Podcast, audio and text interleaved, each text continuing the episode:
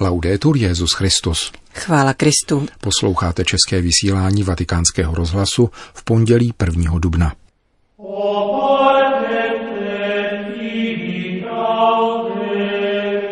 Seznámíme vás s tiskovou konferencí papeže Františka při návratu z Maroka.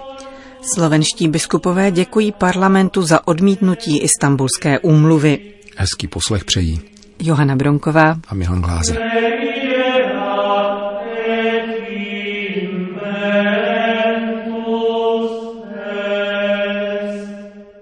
Zprávy vatikánského rozhlasu. Vatikán. Dnes ráno se papež František vydal do římské baziliky Pany Marie Větší, aby v modlitbě před zdejší ikonou sálu z Populi Romány poděkoval za intenzivní apoštolskou cestu do Maroka, která včera skončila. Letoun s papežem a doprovodem přistál na letišti Čampíno těsně před 21. hodinou, takže se papež na toto místo vydal teprve dnes, jak činí od začátku svého pontifikátu před každou zahraniční cestou i po ní. Během návratu z Maroka proběhla na polubě Boeingu 737 Royal Air Maroc tisková konference. Papež František hovořil s novináři o dialogu s muslimy. Deklaraci o Jeruzalému označil za krok ku předu. Ohledně migrantů apeloval na Evropu. Lidská práva jsou přednější než dohody, citoval řeckého premiéra Cyprase. Zmínil se také o výhradě svědomí v souvislosti s eutanázií a došlo rovněž na případ kardinála Barbarena. Tisková konference trvala přes 30 minut. Přinášíme vám několik výňatků. Siham Tufiky z agentury MAP se zeptal, zda tato návštěva, která byla mimořádnou a historickou událostí pro obyvatele Maroka, bude mít důsledky v budoucnosti pro mír ve světě a soužití v dialogu mezi kulturami. Io dirò che adesso sono i fiori, i frutti verranno dopo, no? Řekl bych, že nyní vidíme květy, plody přijdou později. Avšak květy jsou slibné. Jsem rád, že jsem během těchto dvou cest mohl mluvit o tom, co mi velmi leží na srdci, totiž mír, jednota a bratrství. S muslimskými bratry a sestrami jsme spečetili toto bratrství v dokumentu v Abu Dhabi a nyní v Maroku jsme všichni byli svědky svobody, bratrství a přijetí všech bratří v duchu veliké úcty. Je to krásný květ soužití, nesoucí příslip plodů. Nesmíme se vzdávat. Jistě přijdou obtíže, mnoho obtíží, protože bohužel některé skupiny jsou neoblomné. Chtěl bych však jasně říci, že v každém náboženství se vždy najde nějaká integralistická skupina, která nechce jít ku předu a žije z hořkých vzpomínek, bojů minulosti, vyhledává spíše válku a rozsévá strach. My jsme byli svědky toho, že je krásnější rozsévat naději, kráčet ruku v ruce, stále vpřed, v dialogu s vámi tady v Maroku jsme mohli vidět, že je zapotřebí mostů a pocitujeme bolest při pohledu na lidi, kteří dávají přednost zdem. Proč nás to bolí? Protože ti, kdo budují zdi, se nakonec stanou vězni zdí, které postavili. Naopak, stavitelé mostů půjdou ku předu. Stavění mostů je pro mne čímsi, co téměř přesahuje lidské možnosti. Je zapotřebí mimořádného úsilí. Velmi mne vždycky oslovovala jedna věta z románu Most na Drině od Iva Andriče. Říká, že most učinil Bůh andělskými křídly, aby lidé mezi sebou komunikovali, aby mohli komunikovat. Most slouží lidské komunikaci. To je na tom krásné a v Maroku jsem toho byl svědkem. Naopak zdi jsou proti komunikaci, slouží izolaci a ti, kdo je staví, se stanou jejich vězni. Plody tedy nejsou ještě vidět, ale vidíme mnoho květů, které plody přinesou.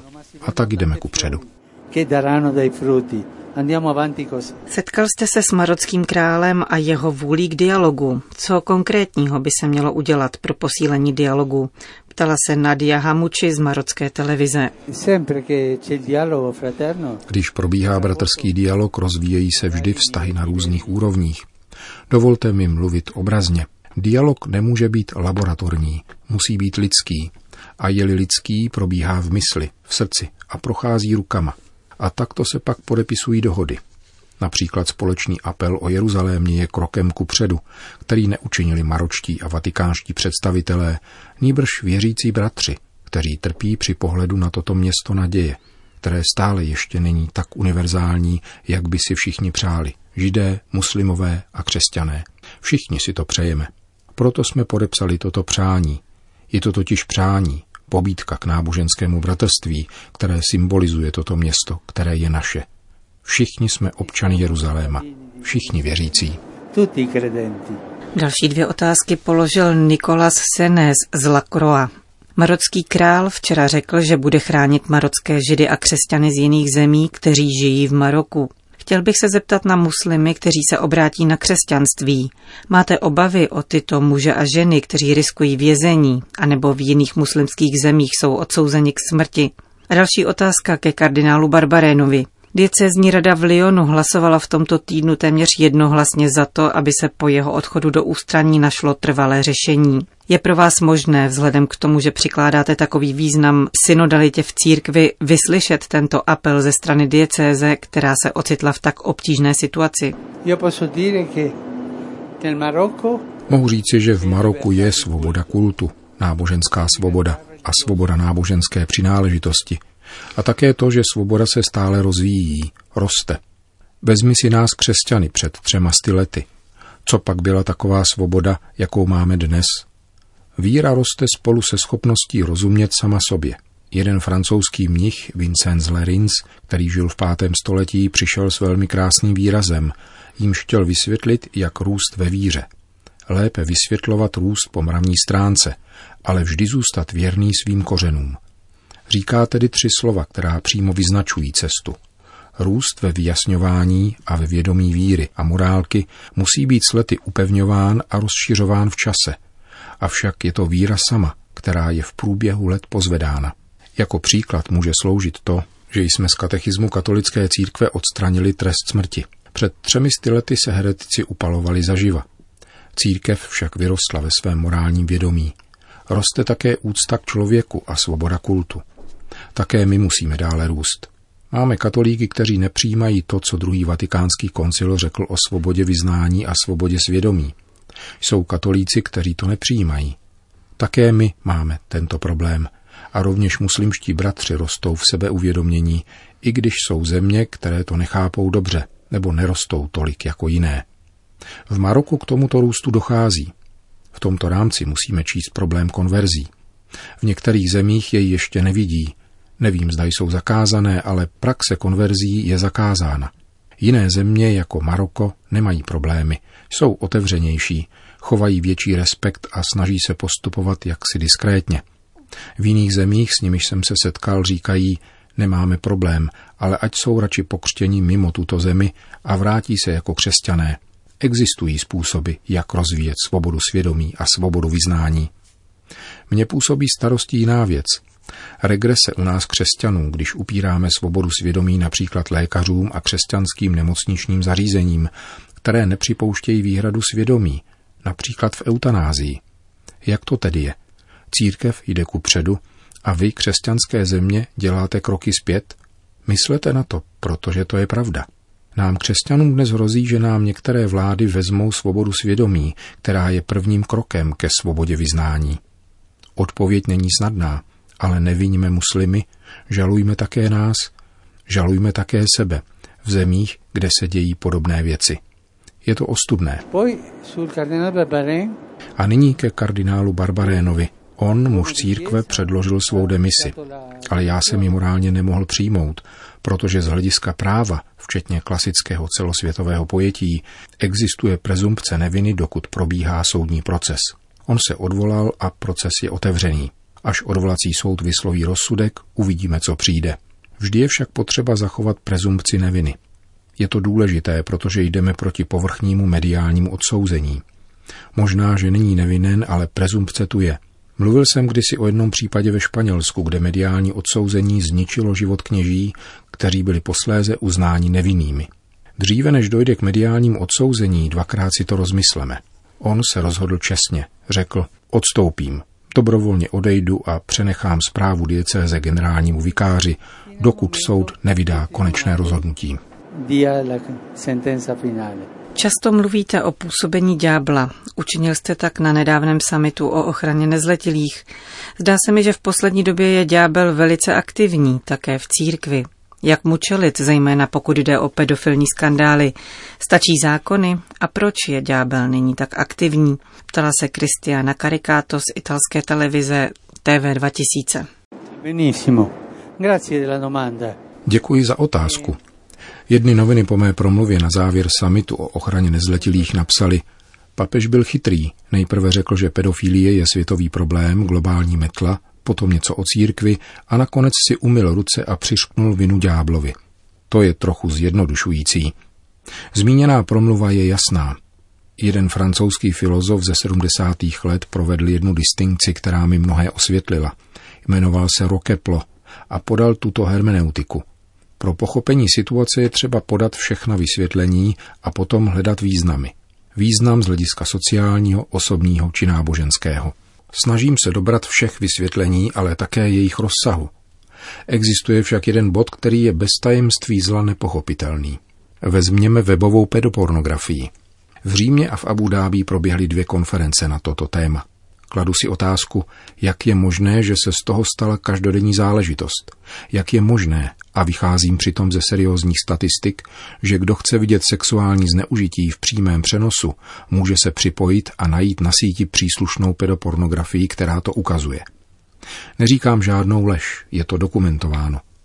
Táží se tedy, co pak zodpovědní činitelé veřejného pořádku proti tomu nemohou nic dělat? My v církvi děláme všechno proto, aby tato metla byla odstraněna. Ve zmíněné promluvě jsem k tomu zaujal konkrétní stanovisko. Ještě před samitem z předsedy biskupských konferencí jsem obdržel tyto údaje, které jsem vám všem rozdal. A pachatelé všech těchto špinavostí jsou nevinní, ti, kteří na tom vydělávají. V Buenos Aires jsme s pomocí poslanců a magistrátu přijali jedno pořádkové opatření – nikoli na úrovni vlády, tedy nezávazné opatření pro luxusní hotely. Totiž umístit do recepce nápis v tomto hotelu není dovolen amusement s mladistvými.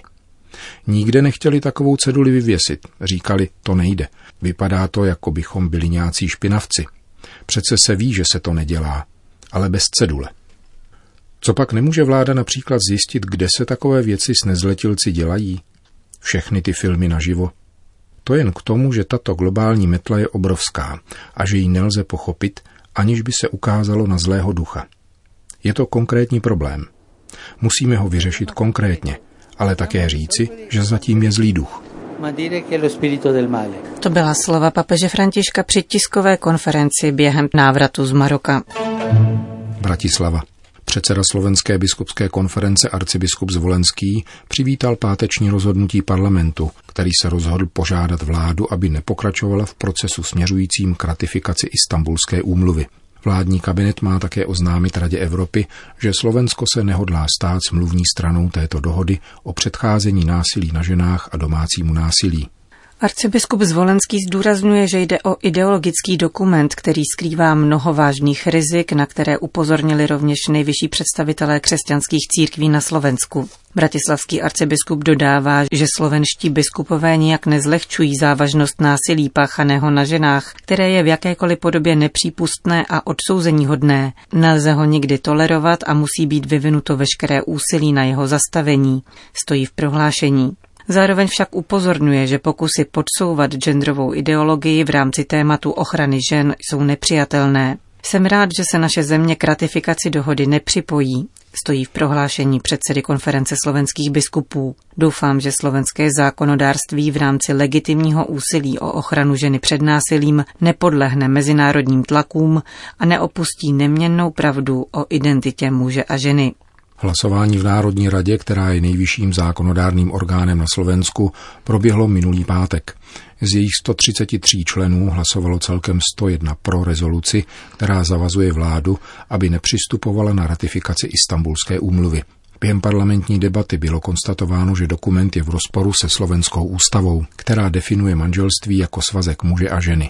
Istanbulská úmluva z roku 2011 oficiálně usiluje o prevenci násilí vůči ženám, ve skutečnosti však některé její části zavazují k přijetí postulátů genderové ideologie, včetně nové definice pohlaví. Česká republika se k úmluvě připojila 2. května loňského roku jako 41. stát. K ratifikaci smlouvy dosud nedošlo. Končíme české vysílání vatikánského rozhlasu. Chvála Kristu. Laudetur Jezus Christus.